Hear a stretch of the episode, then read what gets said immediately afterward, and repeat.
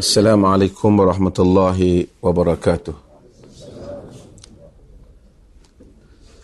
الحمد لله نحمده ونستعينه ونستغفره ونعوذ بالله من شرور أنفسنا ومن سيئات أعمالنا. من يهده الله فلا مضل له ومن يضلله فلا هادي له. أشهد أن لا إله إلا الله وحده لا شريك له wa ashhadu anna muhammadan abduhu wa rasuluh amma ba'd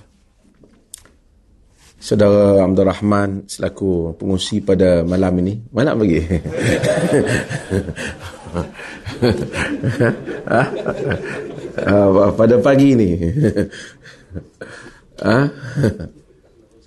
dia sebab semalam dia gagal dapat ikan ha? saya pergi jauh-jauh ke apa ke laut tu. Ke ke padang pasir di atas harapan saudara Abdul Rahman akan dapat ikan. Tak dapat. Sebab tu dia masih sebut malam. Kalau pagi dah satu hari. Wakil daripada kedutaan uh, Brother Syahir. Uh, pihak pimpinan Usrah. Uh, Usrah Ali.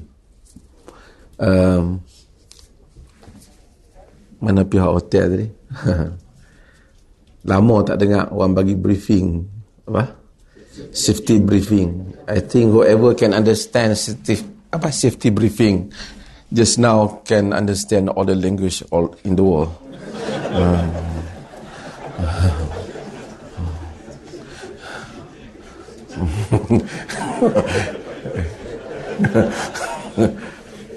Never mind because you are ramai sini yang memang bahagian teknikal kan so boleh faham ha? okay. saya jangka uh, pagi ini adanya dok, uh, uh, Ustaz Salman so Ustaz Salman kan tanya jadi saya just relax untuk jawab jadi tiba-tiba dia suruh saya ceramah pula jadi tak apalah saya rasa saya sebut satu dua perkara dan kemudian mungkin kita boleh berdiskusi kemudian. Pertama, apabila kita sebut tentang reform ataupun kita sebut tentang pembaharuan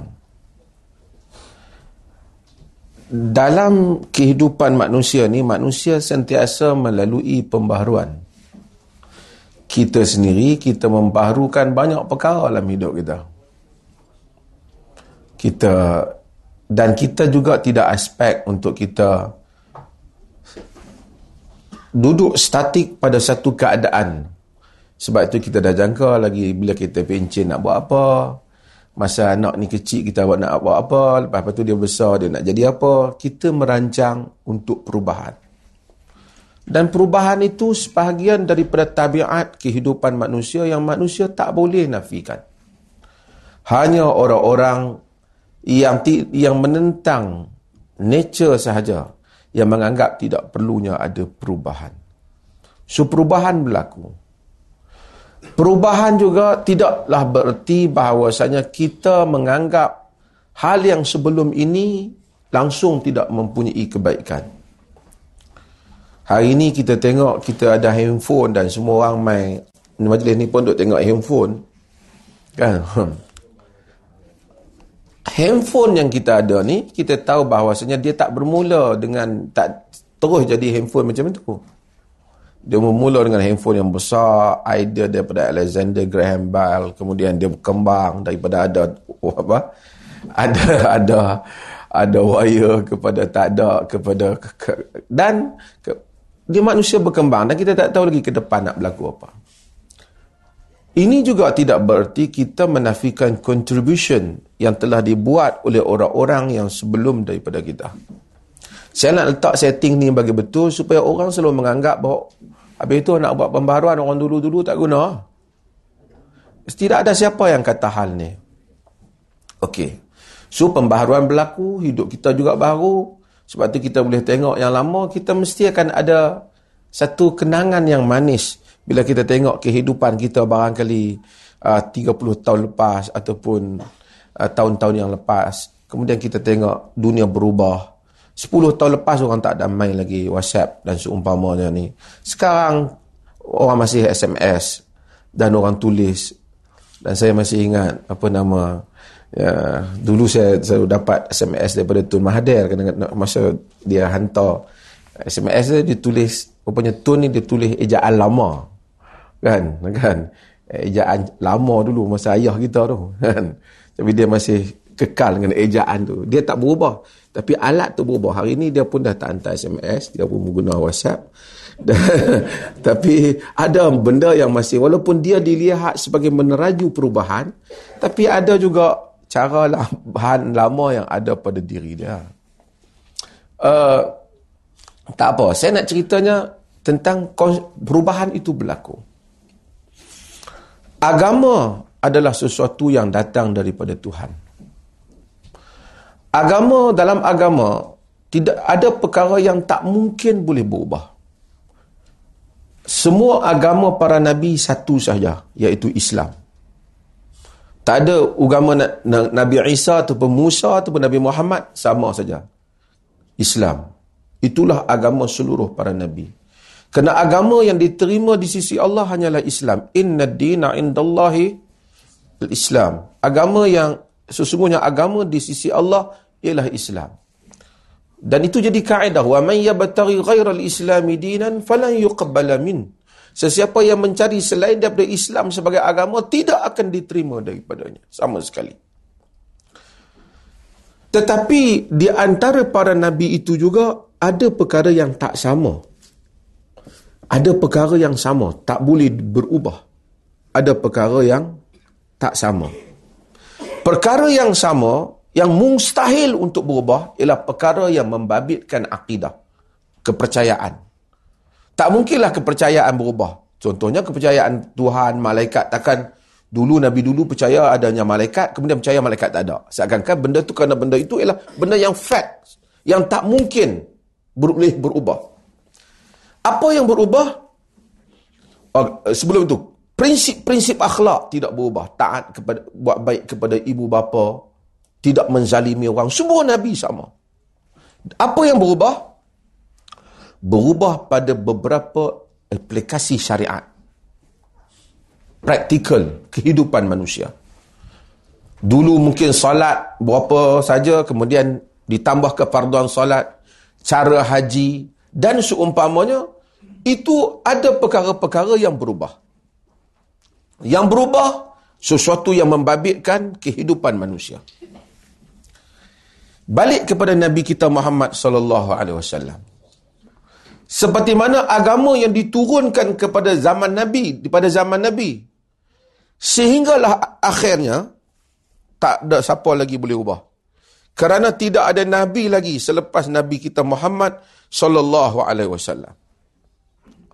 Namun walaupun agama tidak boleh berubah tetapi manusia berubah.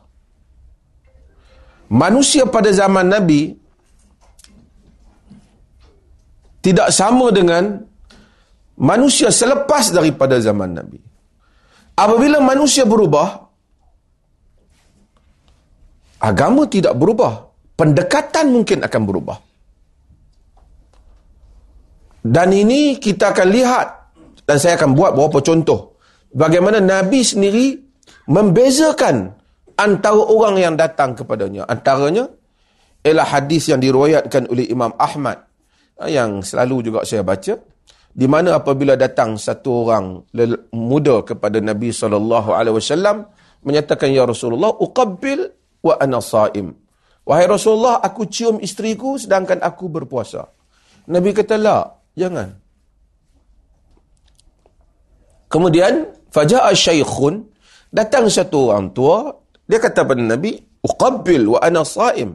Aku cium isteri aku sedangkan aku puasa. Nabi kata, na'am, ya, boleh, boleh. Sahabat, fanazara ba'duna ba'da, sahabat pun duk tengok. Macam mana tadi kata tak boleh, ini kata boleh pula.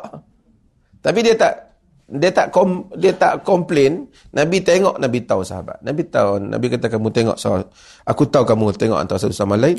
Nabi kata, inna syaikha yamliku nafsah. Dalam riwayat, inna syaikha yamliku irabah.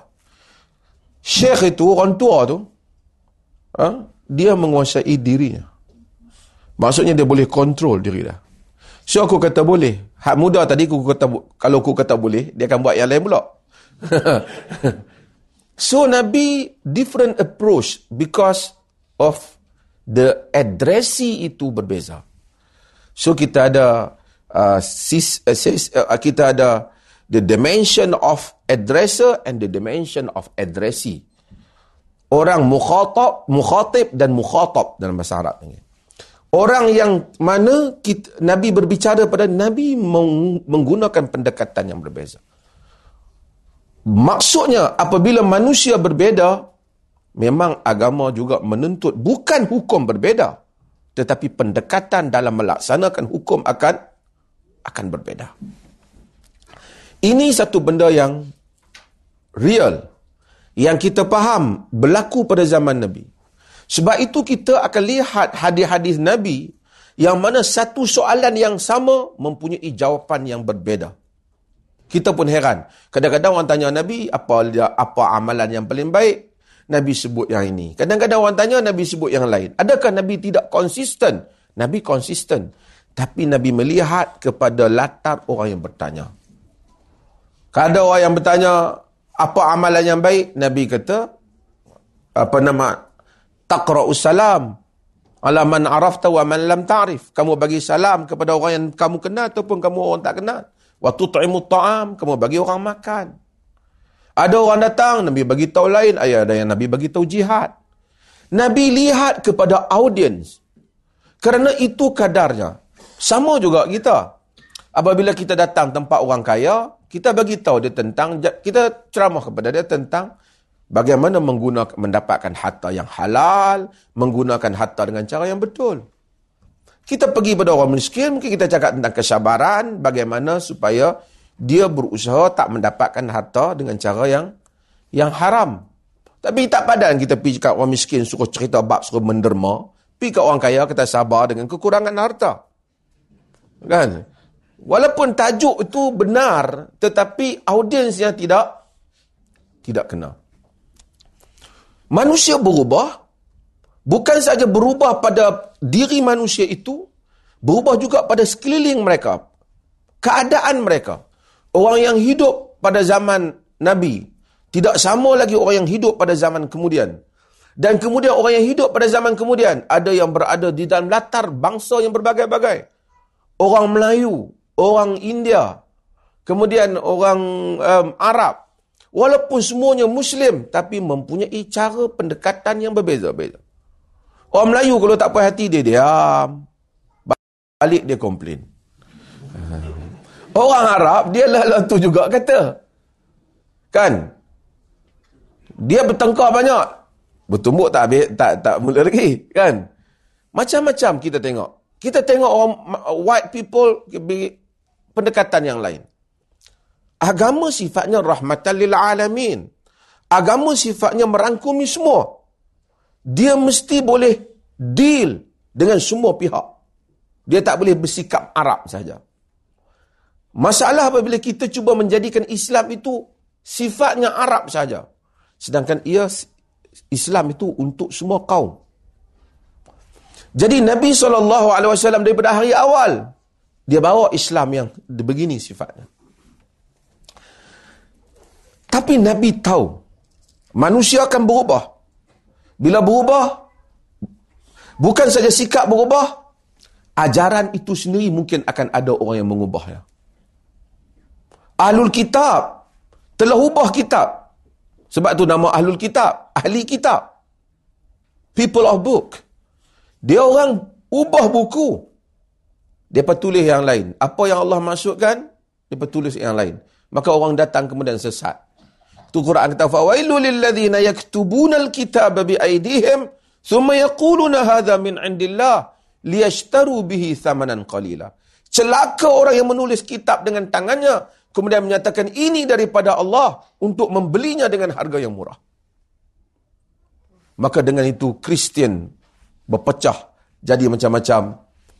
ajaran asal Nabi Isa alaihi salam dah tak ada. Dan demikian memerlukan manusia yang datang untuk membetulkan balik. Allah hantar Nabi kita Muhammad sallallahu alaihi wasallam. Sebab itu banyak juga dalam Quran bercakap tentang Christianity. Kerana nak betulkan balik yang salah itu. Okey. Ini konsep umum. Saya nak pergi faham dia punya intro dah. Kalau dah umat Islam kita ni ada ajaran tu pertama Nabi bawa orang faham, keadaan baru orang tak faham. Kedua, yang Nabi bawa betul, kemudian orang yang ajar ni tambah ataupun ubah jadi tak betul. Siapa dia nak mari betul ni? Dan Nabi dah habis dah. Kalau Nabi Isa, Nabi Muhammad betul kan? Kalau Musa, Isa betul kan? Dan Nabi Muhammad juga betul kan? Kalau Nabi Muhammad sallallahu alaihi wasallam, siapa nak betul kan? Pasal Nabi Muhammad dah tak ada. Dah tak ada nabi. Namun rahmat Tuhan, Nabi kata, "Inna Allah yab'atsu li hadhihi al-ummah ala ra'si kulli mi'ati sana man yujaddidu laha dinaha." Dalam hadis riwayat Abu Dawud. Allah akan hantar untuk umat ini. Bagi setiap seratus tahun, orang ataupun man, orang, tak kira banyak tu sikit, yang akan memperbaharukan agamanya. Agama tak boleh perbaharu dah. Tapi perbaharu di situ maksud, macam kita lesen kita, kita renew. Bukan dapat lesen baru. Kita bagi tarikh dah. Kita kata perelok balik lah perbaharui balik. Perbaharui balik benda asal kekal. Maka Nabi kata setiap seratus tahun Allah akan hantar mujaddid. Orang yang akan melakukan reform. Membetulkan keadaan. Oleh kerana agama itu besar. Agama bukan fiqah saja, bukan politik saja, bukan ekonomi saja.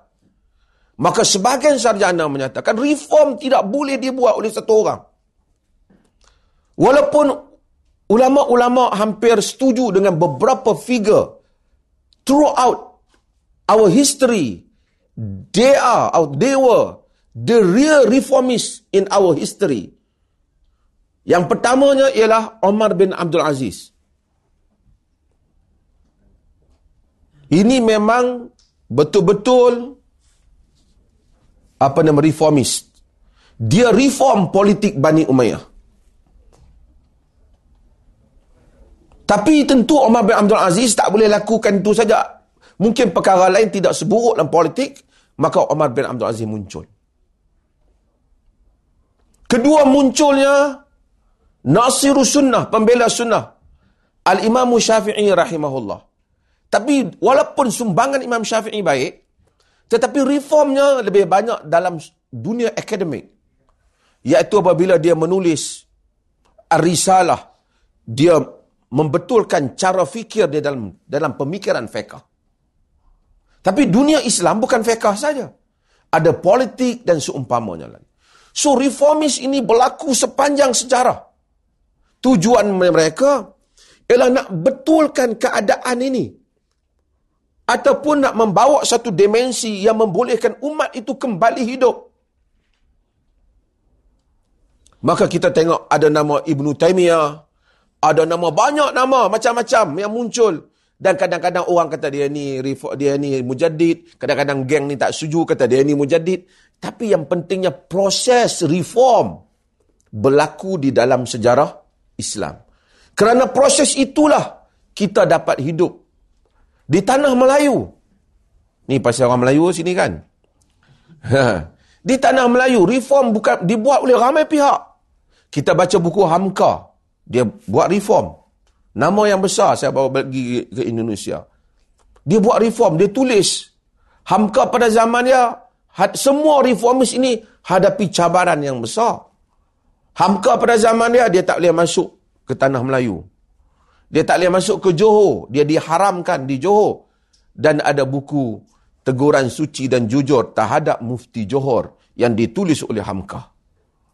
Bagaimana Mufti Johor menuduh dia dengan beberapa tuduhan. Dia dituduh kaum muda dalam buku tu. Dia dituduh Wahabi. Ini tuduhan biasa sejak zaman dulu. Orang Melayu pikut suka perkataan ni.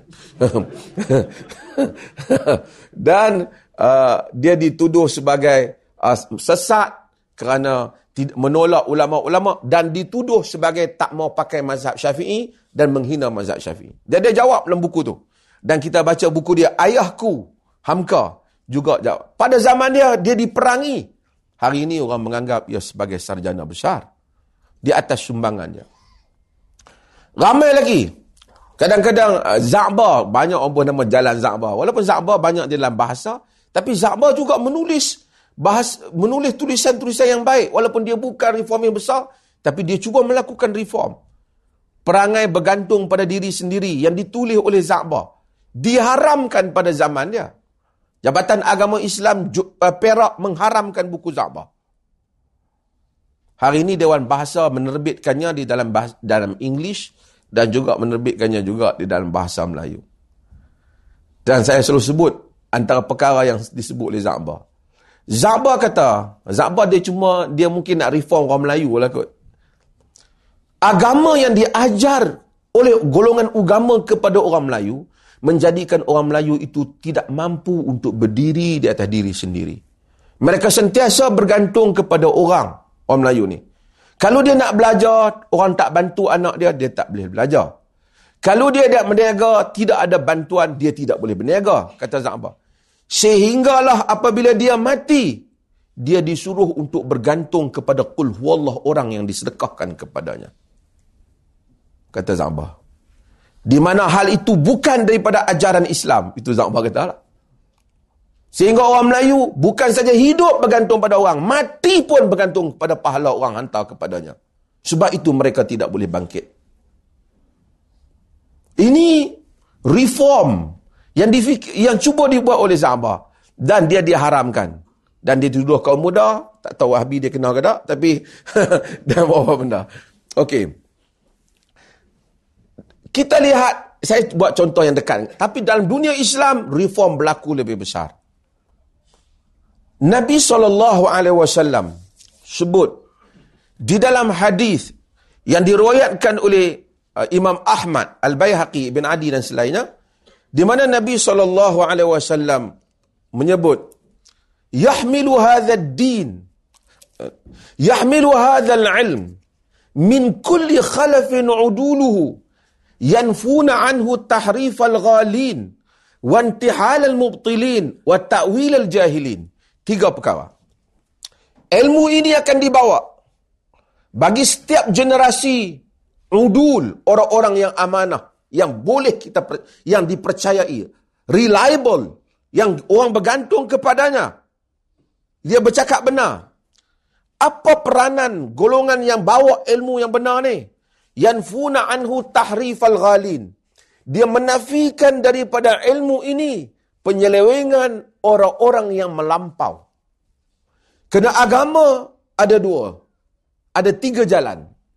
Satu jalan melampau satu jalan pertengahan yang merupakan jalan agama, satu lagi jalan cuai. Yang kita tidak beramal dengan agama seperti yang disuruh. Kedua-duanya ini, melampau dan cuai, adalah jalan syaitan. Walaupun satunya nampak macam nak mengamalkan agama, satunya macam tak mau amalkan agama, tapi kedua-duanya sama, jalan syaitan. Golongan yang paling hebat dalam sejarah agama ni, nak amal sungguh agama, ialah golongan khawarij. Khawarij, sakit bakinya mungkin tengok di Oman lah. Ha, Ibadi. Ha, asalnya pemikiran Khawarij. Khawarij adalah satu puak yang menyatakan bahawasanya siapa yang buat dosa, jadi kafir. Dosa besar. Siapa berzina, kafir. Minum arak, kafir. Tak semayang apa tak lagi, tentu kafir lah. Buat dosa besar, kafir. Kerana siapa yang buat dosa berarti dia cabar Tuhan. Siapa yang cabar Tuhan, dia kafir. Secara logiknya, tentulah orang khawarij tak buat dosa. Pasal dia kafir kawan yang buat dosa. Sehingga ulama hadis bincang, boleh percaya cakap orang dia. Macam dia kata kafir orang yang buat dosa. Hasil daripada itu, sikap mengkafirkan yang itu, dia memerangi Ali bin Abi Talib kerana berdamai dengan Muawiyah kerana dia kata tidak mengikut hukum Allah. Dia memerangi Muawiyah bin Abi Sufyan. Dia memerangi Amr bin As. Dia yang berjaya membunuh Ali ketika Ali sedang salat. Dia perang dengan sahabat. Kata Ibnu Abbas, Khawarij itu malamnya solat, air mata bercucuran. Pada wajah mereka ada tanda air mata yang mereka tangis pada waktu malam. Di tangan mereka darah anak-anak orang Islam yang mereka bunuh pada waktu siang. Sebab slogan Khawarij, Inil hukmu illa lillah. Tidak ada hukum melainkan hukum Allah. Slogan Khawarij, "Wa man lam yahkum bima anzalallah fa ulaika humul kafirun." Siapa yang tak hukum dengan hukum Allah, mereka adalah orang kafir. Maka mereka telah mengkafirkan kerajaan Ali dan kerajaan Muawiyah. Ini bukan cerita baru ni. Ini cerita from the pada hari-hari awal lagi Ali mengambil tanggungjawab itu terpaksa memerangi Khawarij. Slogan dia Allahu Akbar. Allahu Akbar. Dan ramai orang yang bersama dengan dia. Bacanya ayat Quran. Ali kata, slogan mereka tu, tidak ada hukum melainkan hukum Allah. Kita nak tegakkan hukum Allah. Pemerintahan bersasarkan syariat Islam. Ali kata, kalimatul haq urida bihal batil. Kalimah yang benar dengan maksud yang batil. Mereka banyak siri. Mereka dialog dengan Ali bin Abi Talib. Ali kata, In abaitum illa an taqulu anni inni qad kafartu wa dalaltu fala tukafira sa'ir ummati Muhammad bizunubi wa khatayaya. Kalau hampa ni duk keras kepala juga, dia kata. Duk kata juga aku kafir. Aku minta tolonglah. Tak salah kafirkan umat Muhammad kerana aku punya salah seorang. Bayangkan dia kafirkan Ali tu. Ali tu sebab besar tu dia kafirkan. Kerana Ali kata, kamu nak kata apa? Nabi hukum pencuri. Nabi bagi kepadanya pusaka. Nabi hukum orang yang berzina tapi baginda solatkan jenazah. Takkan mereka kafir? Orang yang buat dosa ni. Khawarij kalau hujah dengan perkataan Nabi, dia akan takwil. Dia akan beli, beri, dia akan interpret. Tapi bila hujah dengan perbuatan Nabi, nah macam mana nak jawab ni? Orang berzina, Nabi solat jenazah dah. Kau nak jawab macam mana? Khawarij tak boleh jawab hujah Ali. Dia kata, kesimpulannya, hang kapi. Ha, jenis tu, jenis-jenis bertengkak macam tu cukup susah kalau kita bertengkaknya orang tu. Oh. Kita tolak macam kata, hmm, dia kata, hang bukan geng kami. Hang tak, hang tak berjuang Islam, tak boleh. Tak boleh pakai. Ha. Ini, tapi Ali lawan. Ramai juga yang mati, peperangan dengan Khawarij. Tapi Aris akhirnya lari dan dia pergi dalam kawasan Oman dan akhirnya mereka pertama reduce dah berapa 1400 tahun dah. Mereka pun dah tak ekstrim membunuh orang dah. Mereka just ada pemikiran siapa yang buat dosa kekal di dalam neraka selama-lamanya. Dia tak kata perkataan kafir tu tapi mereka tak kata dia tak kafir, tak Islam dia kata. tak tahu duk mana. Sedangkan agama adanya taubat, adanya orang yang fasik, ada apa? Orang yang berdosa, Nabi tak suruh dia mengucap balik, Nabi suruh dia taubat. Jadi, ini orang yang nak pada agama, tapi terlebih. Terlebih. Yang ni dia panggil gulat. Gulat, pelampau. Sebab itu agama ini, kita kena terima dengan kadar hak Nabi bagi ya. Semayang, bagus. Tapi bukan banyak rakaat lagi bagus. Tak semesti. Siapa yang buat subuh pagi tadi empat rakaat tak sah. Dia kata akulah sah. Aku empat hang dua je. Kalau dua pun dapat pahala banyak, empat lagi pahala banyak. Tak boleh. Kadarnya sudah disukat. Sebab itu apabila orang datang kepada Nabi, dia nak lebih pada Nabi. Ha? Bila dia, ha, dia tengok, dia kata tak apalah Nabi walaupun kurang, tapi kita bukan macam Nabi. Ha, ini orang Melayu juga. Kita bukan macam Nabi. Nabi dia Nabi. Jadi, satu orang, macam hadis yang selalu kita tahu, dia kata, aku akan asum, wala uftir, aku nak puasa, tak mau buka dah, tiap hari, every day, aku akan puasa. Ada yang kata, aku wala atazawwajun nisa, aku tak mau kahwin dah. Ada yang kata bahawasanya aku akan usalli wala anam, aku akan semayang, tak mau tidur. Nabi tak setuju hal ini. Nabi kata, "Faman raghiba an sunnati falai falaysa minni." Siapa yang berpaling pada sunnahku, dia bukan daripada aku. Nabi kata, "Asum wa uftir." Aku puasa, aku buka. Usalli wa anam, aku semayang, aku tidur. Wa atazawwajun nisa, aku mengawuli wanita. Faman raghiba an sunnati falaysa minni. Siapa yang berpaling pada sunnahku, dia bukan di kalangan aku. So, agama, sukatannya, bukan semangat. Sukatannya ialah sukatan Nabi. Mari bulan puasa. Tengok-tengok anak bulan. 29 hari, nampak anak bulan. Tak cukup 30 hari. Kita tengok satu member kita, Orang lain semua raya, dia tak raya. Dia kata, hamba raya lah. Aku tak puas. Aku nak kena bagi cukup 30 wak. tak boleh. Walaupun kita kata, hang warak oh, kami ni tak sampai lah iman macam hang. Dia yang salah. Bukan warak, sesat. Pasal agama, tanggap faman syahidah minkum musyarafal falyasum. Siapa yang nampak anak bulan puasa? Sumu li ra'yati li ra'yati wa aftiru li ra'yati. Puasa nampak anak bulan, buka dengan nampak anak bulan. Bukan soal 30 atau 29. Nampak anak bulan, itu peraturan Tuhan. Khawarij, dia lebih nak berugama tapi tak mau keadaan Nabi. Ini yang kadang-kadang, kadang-kadang saya uh, ada orang datang dan dakwah di rumah bagus ya. Dan bila bila orang nak buka puas, nak orang hidang makan. Orang hidang makan.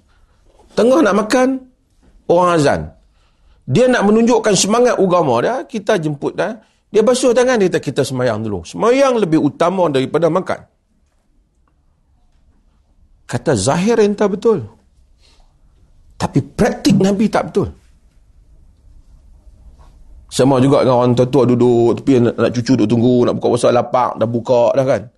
Dah makan, ha, jangan makan. Jom pergi semayang. Cucu punya duk geram nak makan. Puasa. Main-main tu imam pula, hari tu nak tunjuk pandai, dia baca sabihis pergi panjang.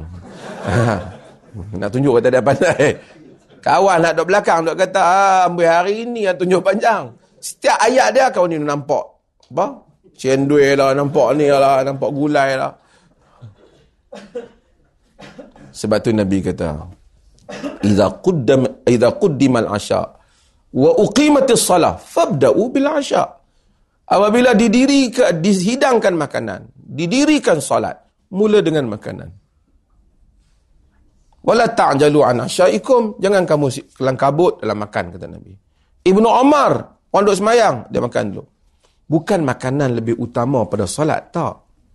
Tapi Nabi tak mau orang solat dalam keadaan memikirkan makanan. Sebab itu, agama bukan diukur tentang apa semangat awak. Diukur bagaimana sukatan yang telah Nabi buat. Demikian juga solat, amalan. Huh? Ada orang, apa? Dia andai. Dia kata, siapa yang apa ber, ber, beribadat kerana nak dapatkan syurga syirik itu makam rendah bukan makam atas Nabi minta syurga Allahumma inni as'aluka ridhaka wal jannah kenapa pada syurga ada keridaan Allah idza sa'altumullah fas'alul firdaus Jika kamu minta kepada Allah, minta syurga Firdaus, kata Nabi. Isteri Fir'aun kata, Rabbi ibni li baitan fil, indaka fil jannah. Wahai, wahai Tuhan, binakan untukku rumah di sisimu dalam syurga. Dia syirikkan. Dia lebih. Dia rasa dia lebih. Lebih lebih itu sama macam khawarij tadi. Peranan, golongan ahli ilmu yang sebenar yanfuna anhu tahrifal ghalin membersih daripada agama penyelewengan orang-orang yang melampau. So orang kata pasal apa kita duk pi kacau orang yang duk semayang dah? Ni yang tak semayang banyak. Nanti. Yang tak yang sembahyang melampaui batas mesti kita kena petikai dah yang beribadat melampaui batas mesti kita hadapi dah kerana ini tugasan ahli ilmu. Demi menjaga keaslian agama. Nak jaga keaslian agama. Kemudian Nabi kata, Yanfuna anu tahrifal ghalin wantihal al-mubtilin. Yang ni yang kedua. Dan menafikan untuk agama itu tokok tambah orang yang suka tokok tambah. Yang ni gen tokok tambah. Dia tak bukan kata melampau apa, dia suka tambah ke atas. Hak mana Nabi bagi itu dia kata tak cukup. Kita kena buat cara kita. Dan dengan itu maka zahirlah bid'ah, khurafat kadang-kadang daripada berbagai-bagai bangsa di dalam seluruh dunia ni. Nabi ajar dah cara bila mati macam mana. Oh dia tambah lagi ke atas. Itu bila mula-mula mari tambah. Tambah dengan nak buat kenuri arwah. Tiga hari, tujuh hari. Kemudian mahu tambah khurafat pula. Tuk dia balik hari yang ketujuh. Dan kemudian macam-macam. Lalu khurafat di atas nama agama. Pergi ke Afrika, pergi ke mana. Macam-macam khurafat muncul. Semuanya diletakkan atas nama agama. Dan tokok tambah agama ini, sentiasa ada toke dia di belakang dia yang boleh buat duit. Reality. Dalam semua agama. Agama adalah kepercayaan. Yang mana kepercayaan hubungan hamba dengan Tuhan. Kemuncak hubungan agama ni Islam ialah penyerahan, submission, subservient. You submit yourself to your God. Serah diri pada Tuhan. Itu agama, kemuncaknya. Tapi akhirnya ada orang dia tahu oleh kerana agama ni market dia bagus, ramai orang nak ambil kesempatan. Saya buat contoh lah. Dekat, dekat lu tu balik Malaysia balik. Kan? Tawaf. Tawaf. Tawaf bagus lah. Bila kita tawaf, kita boleh buat banyak benda. Tak salah bercakap. Tapi kita boleh baca Quran, kita juga boleh berdoa. Ada doa yang Nabi doa. Antara rukun Yamani dan Hajarul Aswad. Nabi baca, Rabbana atina fid dunya hasan yang lain nak doa apa pun tak apa. Tapi ada orang dia main tokok tambah. Tak boleh. Pusingan pertama, kena baca doa ni. Yang kedua, doa ni. Lalu dia keluarkan buku doa. Doa pusingan tawaf. Boleh duit dah jual buku. Aha. Lepas tu lama pula ustaz lain bila fikir. Kita kena buat device yang bubuh kat telinga. Masa tawaf tu, boleh ikut bacaan hak berdasarkan buku tu. Boleh pula duit kat atas. Sebab begitulah apabila ada orang yang mengambil kesempatan terhadap terhadap agama. Apabila satu orang mati, satu orang mati, mati, kita doa pada dia, solat, kita solat, jenazah kita doa kat dia. Kan? Allah maghfir lahu warhamhu. Boleh tak kita doa lepas pada solat jenazah? Masa kita di, di solat, kita doa Allah ampun. Boleh. Boleh tak kita ni pi baca fatihah ataupun kulu Allah, Ya Allah, jadikan pahala ni diberikan kepada fulan. Ulama khilaf. Qaul asal dalam daripada Imam Syafi'i nampaknya tak boleh, tak ada benda tu. Ya, Ibn Kathir sebut dan seumpama Tapi lah mazhab yang lain dia dia andai termasuk Ibnu Salah dan seumpamanya walaupun dia mazhab Syafi'i mereka menyokong pendapat kalau sekiranya satu orang tu baca dan kemudian dia kata ya Allah pahala qul Allah ni bagilah kepada fulan. Kalau Allah mustajab doa dia, dapatlah kat fulan. Not big deal lah, tak adalah masalah. Dan maka berlakulah khilaf di kalangan ulama. Tapi di celahan itu, dia mari idea yang lain. Lah ni hang bayar kat aku, aku baca. Ha, dia macam mana nak buat duit ni? Maka apabila mati je orang, mesti ada tim yang memang duk tunggu orang mati. Bayar untuk semayang, bayar untuk bacaan. Sehingga bila orang tak mati, mereka susah hati. Tak ada kau siapa yang mati ni dah seminggu ni. Boleh kau lepas duit-duit kopi. Ini yang selalu saya buat contoh daripada dulu. Ha? Tak apalah pergi lah baca nanti kami bayar. Lepas-lepas pergi baca, kawan duk tunggu dah tiga hari dah baca di kubur. Tiba-tiba dia tu tak mau bayar pula. Mai-mai dia semayang. Tak tak tinggal kubur tu. Sebagian tu. Takut malaikat mai. Bergilir. Bila semayang, bila orang azan pun, hak ni mari, hak ni tunggu. Dia tunggu macam dia duk jaga malaikat. Jangan mai, kami duk tunggu. Macam tu. Baik main semayang, kau ni kata minta maaf lah. Ustaz dia kata, hari tu abang saya yang duduk Kuala Lumpur tu kata nak bayar. Saya duit tak ada. Dia tak mau bayar. Geram dia. Tiga hari dia pergi habak ni, dia pun tak mau bayar. Jadi kita balik. Biar malaikat main. Lebih dahsyat pada tu ada yang buat zikir siap. Zikir dah beribu-ribu dah bila mai. Tak mau tak tak mau hantar pahala ke pada ayah. Siap. Buat ingat dia nak zikir. Zikir aku 40 ribu dulu, aku hadiahkan pada ayah kau. 5 ribu ringgit. Ini bukan cerita, ini real. Berlaku. Sebab ada orang ambil kesempatan. Dan kemudian fikir pula. Oh, mai pula janggut Nabi, kasut Nabi. Kasut replika yang dikatakan tapak kaki Nabi. Replika saja. Awak pergi di Kedah. Minta maaf tersebut lah orang Kedah. Tapi betul ya, cerita betul ya. Pakat beratok picium. Dan ada ustaz pula. Ya, yang bawa benda tu. Dan setiap kali adalah orang yang akan jual benda lain.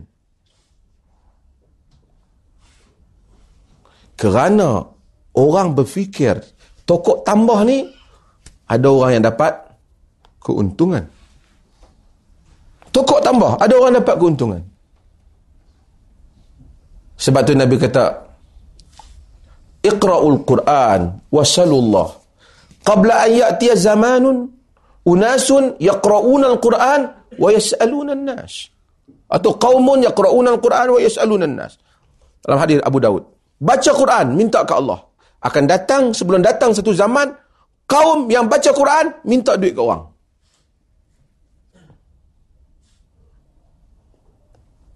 Untuk itu maka ramai. Itu cerita banyak lagi dalam sejarah Christianity kita tahu Martin Luther.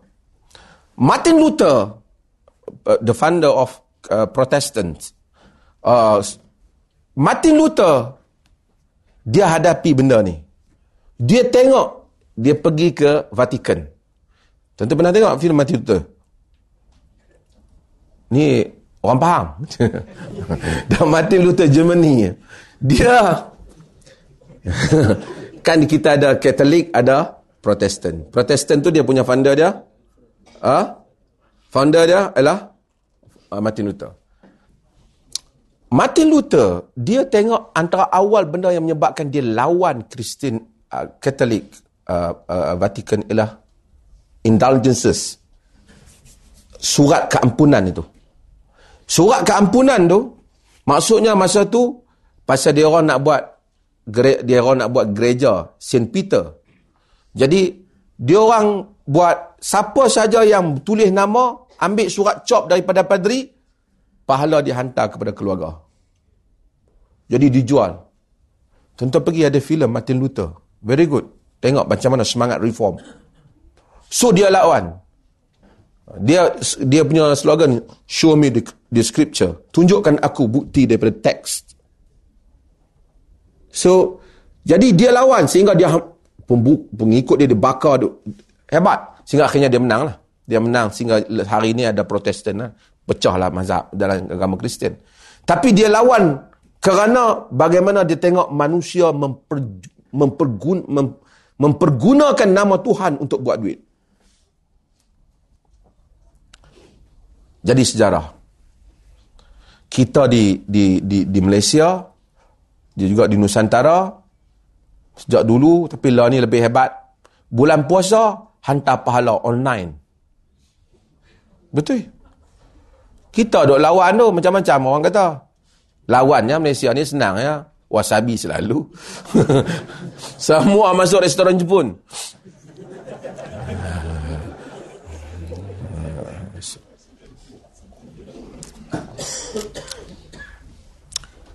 Buat borang, hantar. Makcik, makcik tak kesian lah kat makcik tu. Ya Allah kesian lah. Kami nak buat pahala kat dia. Isi borang. RM50 bagi. Ambil tu, mereka pun buatlah kononnya bacaan, hantar pi. Kalau kita tanya mana risip penerimaan tu? Terminaan pahala tu kan. dia tak ada. Kita kalau dapat barang kan, kita dapat sign pahala. Pakcik dah hantar dah? Dia tak ada. Orang yang baca Quran kerana nak dapat duit, dia tak dapat pahala. Tak dapat pahala macam mana nak hantar? Tapi nak ceritanya, kita tengok banyak lagi salah guna agama. Tokok tambah ini, Nabi kata, intihal al-mubtilin. Tokok tambah orang yang menokok tambah. So banyak amalan-amalan yang bukan agama disangkakan oleh orang agama. Lalu agama yang sebenarnya sifatnya mudah Inna dina yusr. Agama itu mudah. Agama jadi complicated. Jadi begitu susah orang nak amalkan. Sebab apa? Bila kita cek dalil tak ada. Pandangan-pandangan telah masuk ke dalam agama. Agama yang Nabi begitu inna dina yusr. Walan syaddad dina ahadun illa ghalabahu. Agama itu mudah. Tidak ada orang yang menyusah-nyusahkan. Melainkan dia nanti tewas. Dalam agama. Agama mudah. Ma khuyran Nabi SAW bainal amrai illa khtara aisaruhuma. Nabi tidak diberi pilihan dua perkara kata Aisyah melainkan dia pilih yang senang. Jadi jadi susah. Kadang-kadang walaupun kaul fuqaha bukanlah kita kata tak hormati kadang-kadang jadi susah kan tak praktikal bulan puasa umpamanya ini walaupun zaman berubah. Orang pergi pejabat kita habang tak boleh gosok gigi. Petang tak boleh gosok. Petang je tak boleh nak cakap dengan orang. Bau macam-macam. Dia kata minta maaf bau kesturi sikit. Dia kata mus, bau mulut aku ni. Nabi kata macam kesturi. Nabi buka. Kata Abdullah bin Mas'ud Nabi subhanallah. Maka nak ya'muruhum an yuntina afwahahum. Nabi tak pernah an yuntinu afwahahum. Nabi tak pernah suruh mereka membusukkan mulut mereka. Laula an asyqa ala ummati la amartuhum bisiwak. Jika aku tak bebankan umatku ni saya aku suruh mereka siwak in inda kulli salah bagi setiap solat. Hadis itu kekal. Larangan kata siwak makruh apabila tergelincir matahari, hadis-hadis itu tidak kuat. Manusia hidup, pergi pejabat. Takkan orang Islam bulan puasa semua tak berani cakap. Buat syarat ni. Kalau cakap pun tak apalah, hang kena bawa kasturi sikit.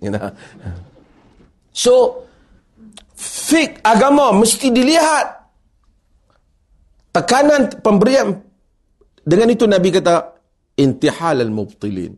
Walaupun sebahagian yang saya sebut itu merupakan pandangan-pandangan fiqah yang dia anggap daif bukan semestinya exactly dia intihal mutil. Okey. Yang berikutnya Nabi kata wa ta'wilul jahilin dan takwilan orang-orang yang jahil. Orang jahil takwil agama. Ini satu yang ni yang timbul liberal yang seumpamanya entah apa-apa dia tafsir agama. Itu yang mai apa tahu kat Malaysia? City apa tak nama tak tahu. Macam-macam dia punya andaian. Ha? Dia keluar, dia dia dia tak faham teks tu, dia sangka. Dia ada dua. Kadang-kadang salah satunya birokrasi agama, satunya agama. Ini berlaku dalam sejarah. Kalau ikut agama, wanita ni sebenarnya mudah saja. Ni pasal cerita wanita. Wanita ni mudah saja untuk dia keluar daripada ikatan perkahwinan. Apabila suami itu zalim. Saya habak tu saya kata tulan ceramah. Saya kata kalau saya jadi hakim, Isteri mahabak, suami saya merokok lah, lah rumah pun merokok, anak-anak batuk lah, tak boleh macam mana. Saya nak minta bercerai. Lah ni juga saya bagi.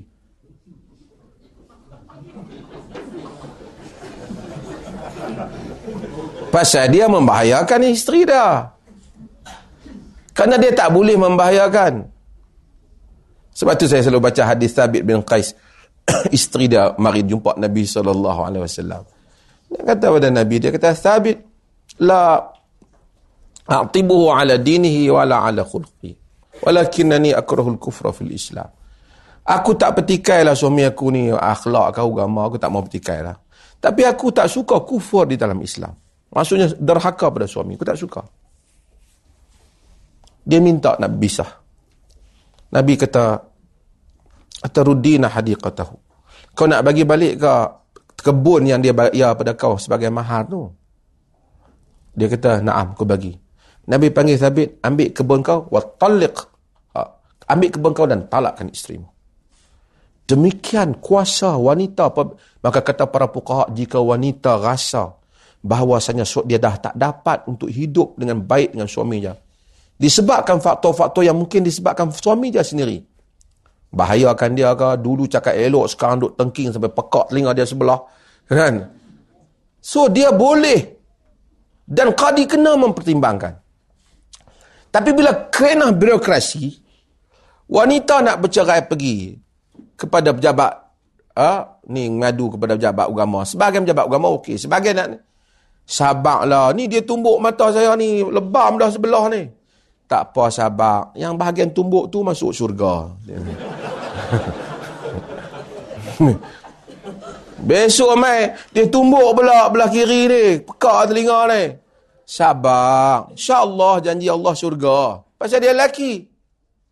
Hak sekali lagi pekak kenapa? Apa dia? Tanya apa? Dia pun tak dengar dah. Lalu mereka rasa agama tak adil pada perempuan. Bukan. Birokrasi agama. Maka perlu reform. Okey. Macam-macam lah saya nak cerita saya, eh, pagi uh, pagi ke malam eh.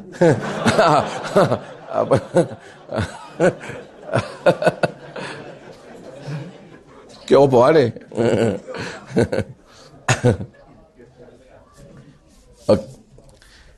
Di atas ini hak saya cerita yang tuan-tuan dapat rasa lah. Dahulu dalam tanah Melayu banyak benda berlaku. Khurafat mandi safar. Sekarang tak tahu. Orang dulu dulu tahu mandi safar. Kan? Kan? Dia kata tak. Mandi. Mandi safar ni dia buat apa? Dia buang sial. Macam mana nak buang sial? Dia tulis ada ayat-ayat Quran pada mandi. Siapa yang tulis ayat Quran ni? Mamat duk main judi tu tak kerti. Siapa yang tulis? Orang? Orang gambar. Dulu masa lawan benda ni macam-macam dikatakan nak buang untuk nenek lah apalah depa ni tak faham ulama-ulama kita dulu buat okey saja. Tapi akhirnya orang buang. Orang buang. Dan banyak lagi wanita dulu. Ha, wanita, saya selalu buat contoh wanita. Sekarang wanita kita tengok pergi mengaji merata. Dulu wanita bukan boleh duduk corok dapur ya. Ketika Syed Syekh, Syekh Al-Hadi, walaupun sebahagian gerakan mereka itu emansipasi wanita ketika itu, mempunyai sedikit kadang-kadang dia exaggerate lebih pada patut ataupun dia tetapi orang dulu tahu tentang eh, hikayat Faridah Hanum dan zaman dulu. Ketika perjuangan untuk bebaskan wanita. Kerana wanita ketika itu sebahagian hak mereka tak dibenarkan. wanita boleh dipaksa untuk kahwin dengan sesiapa yang pak dia mau. Sebab tu kita tengok ada filem dulu-dulu kahwin paksa. Ha? Uh, penarik beca uh, Azizah tu apa? Terpaksa. Ini realiti kritik masyarakat. Base-nya perbuatan itu kita tak kata mereka totally salah dan kita tak kata mazhab itu totally salah. Dalam mazhab syafi'i ada bab wali mujbir. Bapak boleh paksa anak perempuan kahwin dengan kehendak bapak. Yang mana pendapat itu tidak dipersetujui oleh sebagai mazhab yang lain. Kerana Nabi SAW memberikan hak pilihan pada wanita yang dipaksa oleh bapaknya pada zaman dia untuk merongkaikan perkahwinan. Tapi oleh kata Dr. Yusuf Al-Qardawi ni pasal dia kata dia kata barangkali jika Al-Imam Syafi'i rahimahullah dengan menghormati kehebatan kebesaran dia jika dia hidup pada zaman ini dia melihat wanita dia tidak keluarkan fatwa itu. Disebabkan barangkali pada zaman dulu dia tengok wanita tak tahu tentang dunia ni. Kalau pak dia suruh kahwin mesti pak dia pilih yang the best choice for her. Dia pula tak tahu tentang. So bapak pula orang baik. Tapi kalau zaman ni bapak jual anak lah macam-macam. Kalau bagi kuasa wali mujibir kat dia, macam-macam berlaku. So berlaku Syekh Al-Hadi dan seumpamanya mengkritik amalan itu. Mereka dituduh sebagai keluar daripada mazhab syafi'i. Dan menentang mazhab. Dan berbagai tuduhan pada mereka.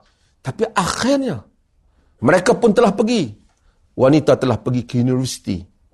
Telah belajar ada dah jadi apa gubernur bank negara dah jadi macam-macam kembali balik bukanlah walaupun kadang-kadang adalah kebebasan yang melampau tu adalah itu bukan salah pelajaran. Itu salah perbuatan. Tetapi maksudnya reform itu berlaku. Reform berlaku. Tapi setiap kali berlaku reform reformis akan berhadapan dengan golongan yang asal yang ada dalam masyarakat yang juga golongan agama. Di situ baru mari tajuk ni. Punya lama nak main. Pengusi tak ada. Dia di situ maka berlaku pertembungan antara orang yang nak kekalkan apa yang menjadi amalan masyarakat dengan golongan pembaharuan yang cuba nak melakukan reform supaya masyarakat Islam itu bergerak ke berhadapan. Kerana di kalangan golongan reformis itu pun bukan semuanya betul. Ada juga yang nak reform pada benda yang salah. Atas nama agama, satu berlaku pertembungan. Pertembungan hujah. Sepatutnya pertembungan tu di daerah hujah saja. Akhirnya berlaku pertembungan krisis yang lain. Tuduh menuduh. Level, uh, label melabel antara satu sama lain. Akhirnya berlaku. Masyarakat kadang-kadang dia gelisah sedikit. Melihat pertembungan itu.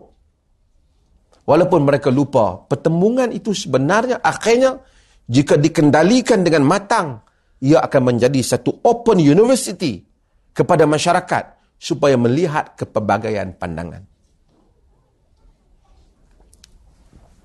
Di boleh sebut boleh ya? Boleh ya? Ha. Di Perlis umpamanya zaman dahulu dia masukkan golongan reform ni berjaya mempengaruhi istana. Apabila dia mempengaruhi istana, dia masukkan satu perkara sejak tahun 48. Kemudian masuk tahun 68 lagi. dimasukkan dalam perlembagaan negeri. Negeri Ahli Sunnah wal Jamaah dengan tidak mengikat diri kepada satu-satu mazhab. Bukan menolak mazhab, dia tak ikat pada satu. Bila dia tidak ikat kepada satu, maka dia bawa pandangan yang kadang-kadang luas. Saya buat contoh yang lama pandangan fatwa, fatwa perlih dan fatwa pada zaman yang saya pegang. Di Teluk ni, kebanyakan mereka, fatwa mereka, talak tiga, jatuh satu. Maksudnya kalau kita, laki tu marah kat perempuan, aku geram kat ni, nama, aku talak hang 34 juta, 336 kali. For the first time, kita kira satu. Ha. Untuk kali yang pertama tu kira satu. Walaupun dia kata, aku tolak hang tiga. First kita kira satu. Ini adalah pendapat Ibn Taymiyah. Kerana fatwa ini, dia telah dipenjara dulu.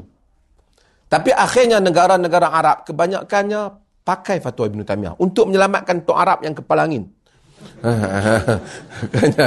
Jadi banyak masalah. So, Ibn Taymiyah melihat hikmah talak. Kerana talak pada zaman Nabi tak pernah berlaku macam tu. Semua satu-satu. At-talaku marratan. Talak tu dua kali yang dibenarkan kita rojok. Yang dinamakan talak raj. Raj'i. Talak rojok. Faham ni? Talak raj'i. Itu pergi ambil khusus perkahwinan. Masa nak kahwin. Okey. Dua kali talak yang boleh rojok. Kan? Jadi suami bila dia talak macam mana pun. Kali pertama dia boleh. Walaupun dia kata tiga, dia boleh rojok. Lepas tu kalau lepas dia rojok, dia talak balik. Kira hak tu kali kedua. Kerana tujuan talak itu ialah Tuhan nak bagi peluang. Kerana manusia ni memang kepala angin. Bila dia talak, dia boleh rojok. Masa lepas talak, dia mula menyesal. Sebab dia bila kita talak, kita tak halau isteri kita keluar rumah. Dia kekal di rumah kita. Dia duduk di rumah kita. Cuma kita berasingan tempat tidur dengan dia. Dia boleh bersendirian kita. Dia masih lagi, Quran kata, wa bu'ula tuhun. Kita masih suami-suami mereka.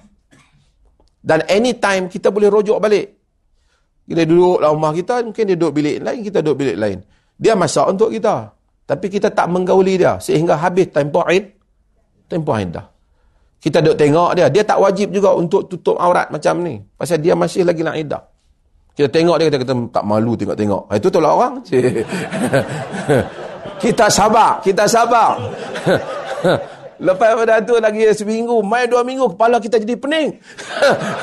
dia pula solek lebih kurang. Dia keluar mai duk lintah pakai baju hak lama-lama hak lawa tu. Kita jadi duk garuk kepala. Oi, sakit kepala aku. Lepas tu pun kita pergi ketuk dia. Saya tak rojok balik. Lah. Tak malu rojok balik. Dan rojok balik. So, habis. Ada lagi satu peluang. Begitulah sampai Dua kali, kali ketiga tak boleh. Tapi kalau yang dipakai oleh jumhur, tiga sekali bagi. Oh, tak boleh buat apa. Masa tu ketak geram, aku talak hang tiga. Kalau boleh aku nak tolak tiga juta. Tapi tak apalah, sekat tiga saja. Tiga. Dia tak boleh rojok. Pergi kat mahkamah uh, di Malaysia ni, dia tak boleh rojok. Bila dia tak boleh rojok, hanya apa yang dia boleh buat? Hanya yang dia boleh buat ialah kena tunggu isteri dia habis iddah. Kemudian isteri dia kahwin lain. Kahwin tak cukup. Mesti dia melakukan persetubuhan dengan perkahwinan yang baru. Hatta tazuqi usailatahu wa yazuqa usailat usailataki. Sehingga engkau merasai uh, kemaluannya dan dia merasai kemaluanmu. Yang ini persetubuhan berlaku. Okey. Sebab itu berlaku dalam sejarah Hamka sebut yang dinamakan Cina buta. Melayu buat salah, Cina jadi buta.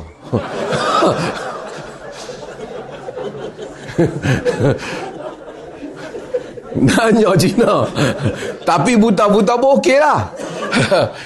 Jadi dia suruh satu orang kahwin. Dia hang kata jangan hang kahwin hang, hang kena cerai eh. Dia kata, aku bayar duit. Dia kahwin. Dan dia menggauli isteri itu, kemudian dia cerai. Tapi kalau dia buat nanya, jangan cerai dah. Oh, lega cerai dah. Kena tunggu pula bagi habis. Edah. Gaya nak habis dah, dia rojok pula. Lagi demam dia. Tapi yang pentingnya berlaku Cina buta. Hamka cerita bagaimana hatta dibuat pula bagaimana pihak pengurusan agama tu buat pula bagaimana nak memudahkan proses Cina buta. Tak apa. Saya bukan menafikan pandangan jumhur. Pandangan jumhur ada di situ. Tetapi apa yang disebut oleh Ibn Taymiyah itu telah menyelesaikan tu utama pada zaman sekarang. Orang stres eh. Diperlih. Balik-balik-balik lah. Talak tiga tu dia sama sini. Talak tiga jatuh satu. Untuk kali yang pertama. So bila orang hak mana dia marah kat polis. Bila dia talak isteri dia tiga. Dia call pejabat. Boleh dah nak pergi rojok kat polis. Pasal tiga. Dia terojokkan diri dia tiga. Saya nak ceritanya bukan sahaja tiga satu tu. Maksudnya ada keluasan. Kerana tidak terikat dengan satu satu mazhab. Sama contoh-contoh yang lain lah. Apa buah yang terkenal di Perlis? Ha? Daya mengalah. Bukan. Arum manis. Pernah pernah makan arum manis? Yang tuan-tuan makan tu kena tipu. Dia haru manis. betul. Dan kalau tuan-tuan pergi pergi jaga-jaga. Beli betul-betul. Kalau harum manis betul-betul tempat dia, dia memang harga dia memang mahal. Dia hak elok. Kalau tidak dia, dia tulis lah. Tapi tu ada orang harum manis dia sengkang pelik. Tipu. Dia tulis tipu tu. Kat kau, kau tepi kau lapar tu. Dia tulis. Saya berhenti dia kata, ni tak betul harum manis. Saya kata, tak tu. Saya tulis kan tipu eh. Saya kata walaupun tipu dia sengkang tu jauh orang tak tahu, tak pasang orang baca depan ni. dia takut juga dia kat neraka. Okey, tak apa. Dalam mazhab Syafi'i yang wajib bayar zakat tanaman ialah qutul balad. Qutul balad. Ha? Qutul balad. Qutul balad ni padilah dalam keadaan kita. Okey. Tapi perlih dia pakai mazhab Hanafi.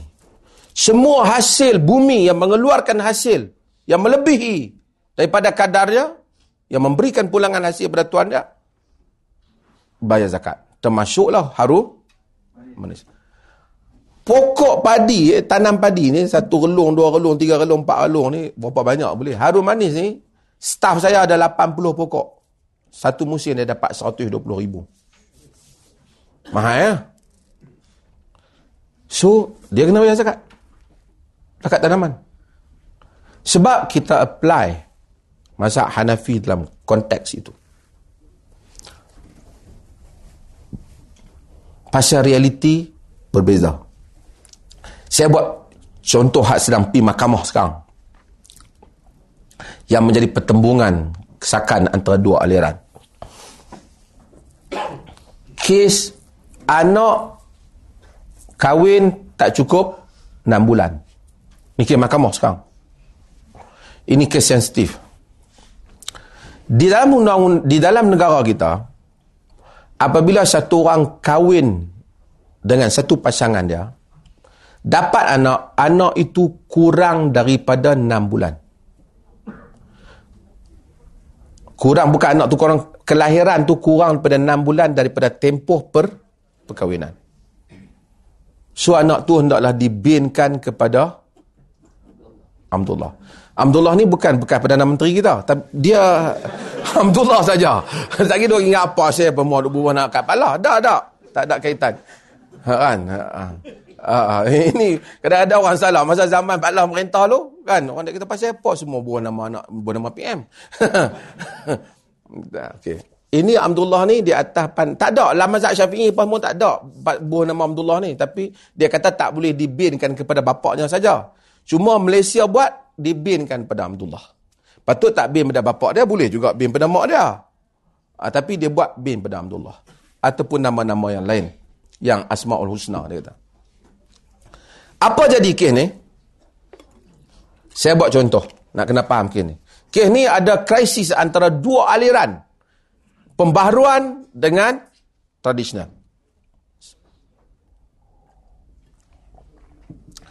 Apabila satu orang budak muda, kes ni berapa berapa permohonan yang dilaporkan oleh media?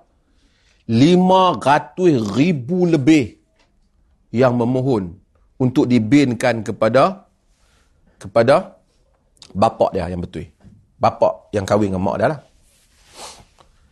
Bila dia kahwin, keluar anak kurang pada 6 bulan tempoh perkahwinan. Anak tu bin Abdullah.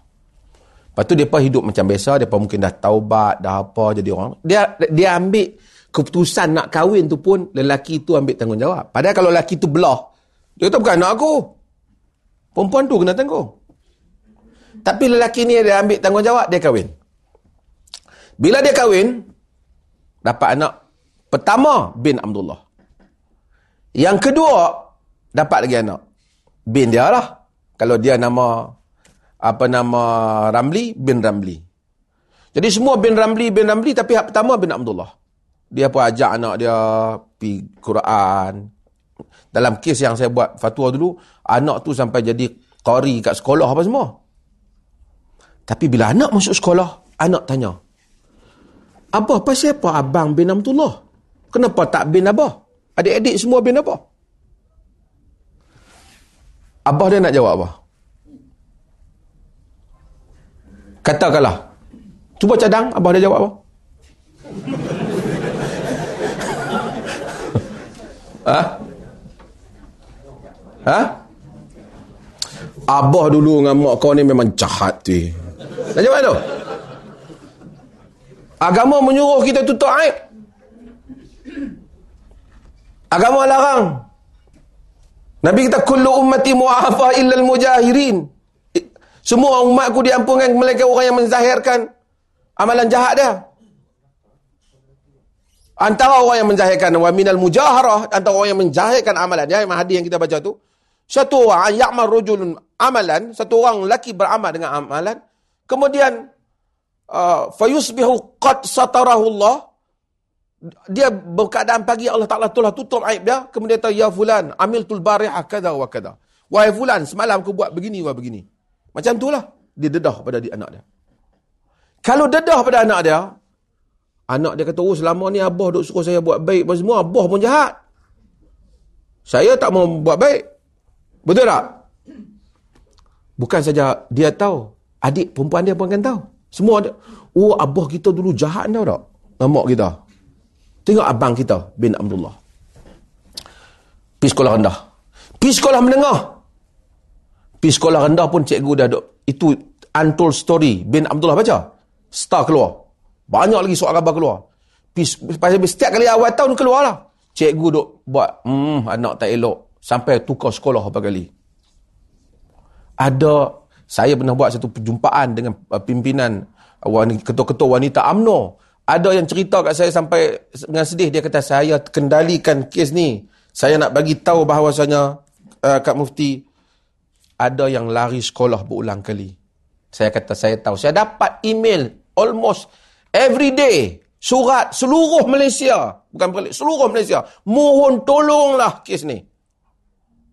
So bila pergi sekolah menengah lagi nak kahwin besok lagi balik raya-raya duduk sama-sama melawat orang tua dia, hmm, abang kita bin Allah tengok ah, pak kita dulu panggil tak elok.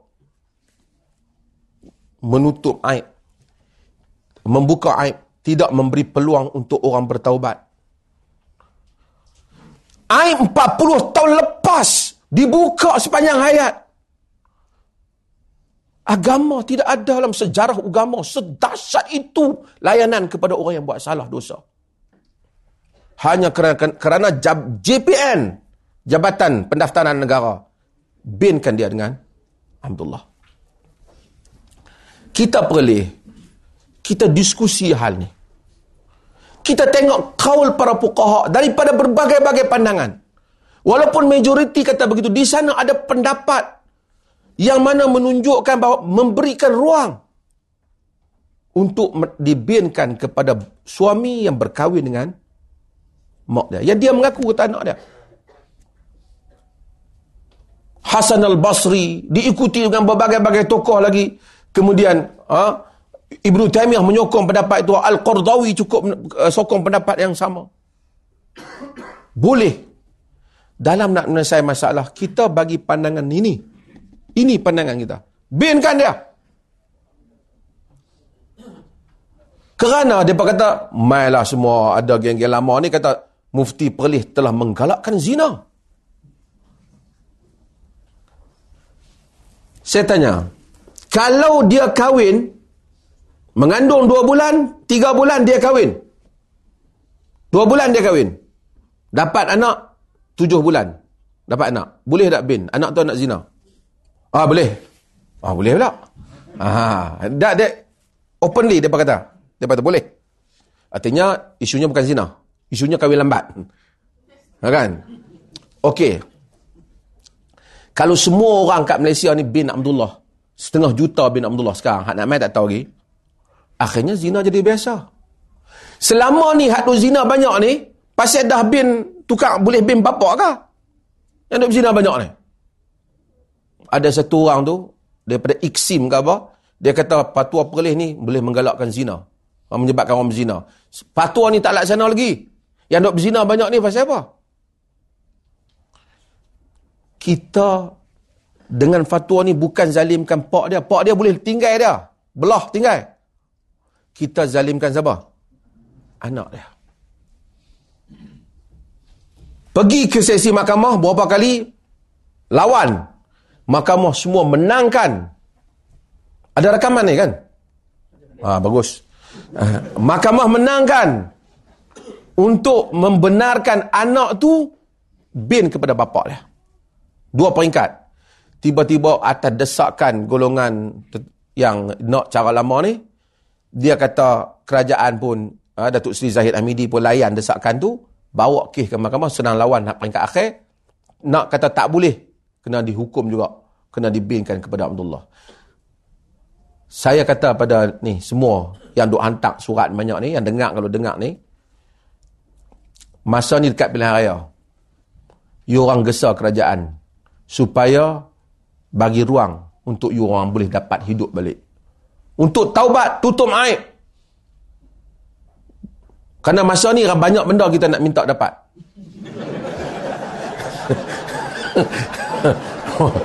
Betul. so masa ni you minta. ya. Pasal kita ada kuasa sikit masa ni. Okey. Tapi yang pentingnya saya nak cerita bukan Ustaz. Saya nak cerita ialah betapa reform itu perlu dalam keadaan yang baru. Dahulu, masalah kalau pun bin bapak dia, bukan ada buku pendaftaran.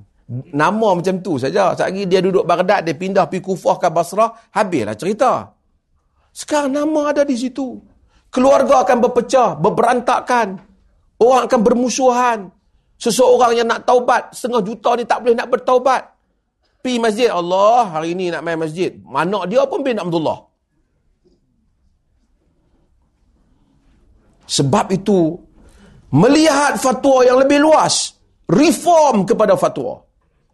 Dengan mengambil manfaat, tidak fatwa itu tidak terkeluar daripada pandangan ahli sunnah. Kerana di kalangan ulama ahli sunnah sendiri yang memberi pandangan. Termasuk kaul yang dinukilkan daripada Abu Hanifah. Yang membenarkan. Dia kata tak boleh kita menjadi pengajaran. Nak ajar siapa? Sebab kemudian sekarang ni buat cadangan baru ada pihak pak tu pergi ubah nama jadi Abdullah amboi pening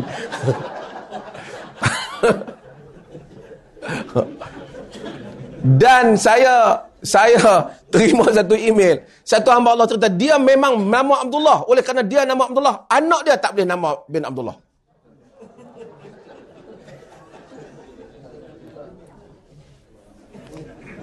Satu orang wanita daripada Sarawak ataupun Sabah dia hantar satu email sedih pada saya. Dia cerita dia memang bin tu dia tapi bila dia macam mana awal dulu dia usaha dia dapat binkan pada bapak dia.